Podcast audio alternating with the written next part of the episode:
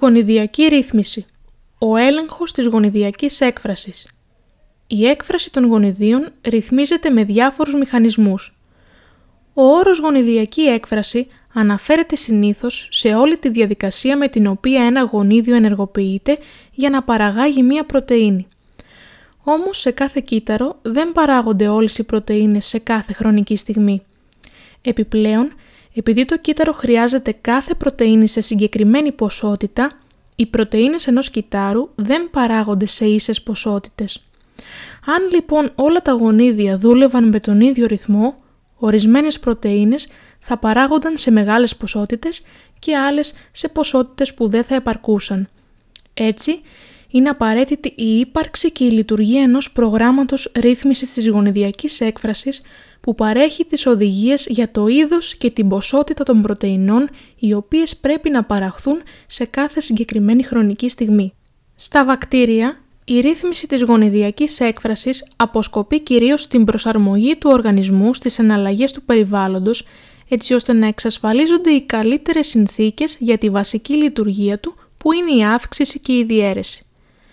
Τα κύτταρα ενός πολυκύτταρου οργανισμού, σε αντίθεση με τα κύτταρα που ανήκουν σε ένα βακτηριακό στέλεχος και είναι πανομοιότυπα μεταξύ τους, διαφέρουν στη δομή και στη λειτουργία τους.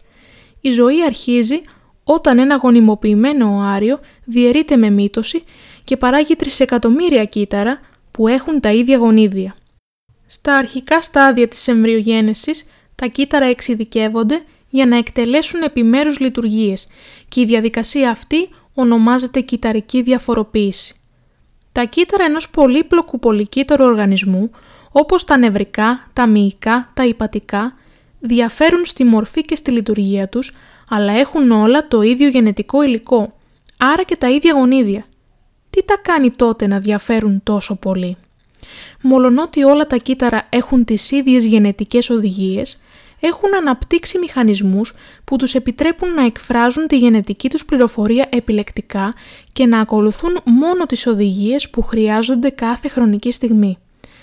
Κάθε κυταρικός τύπος έχει εξειδικευμένη λειτουργία και πρέπει να υπάρχει πλήρης συντονισμός των λειτουργιών όλων των κυτάρων.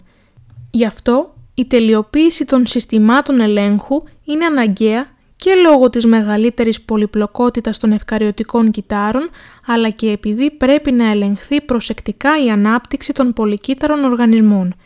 Κατά συνέπεια, η ρύθμιση των γονιδίων στα ευκαριωτικά κύτταρα γίνεται σε πολλά επίπεδα.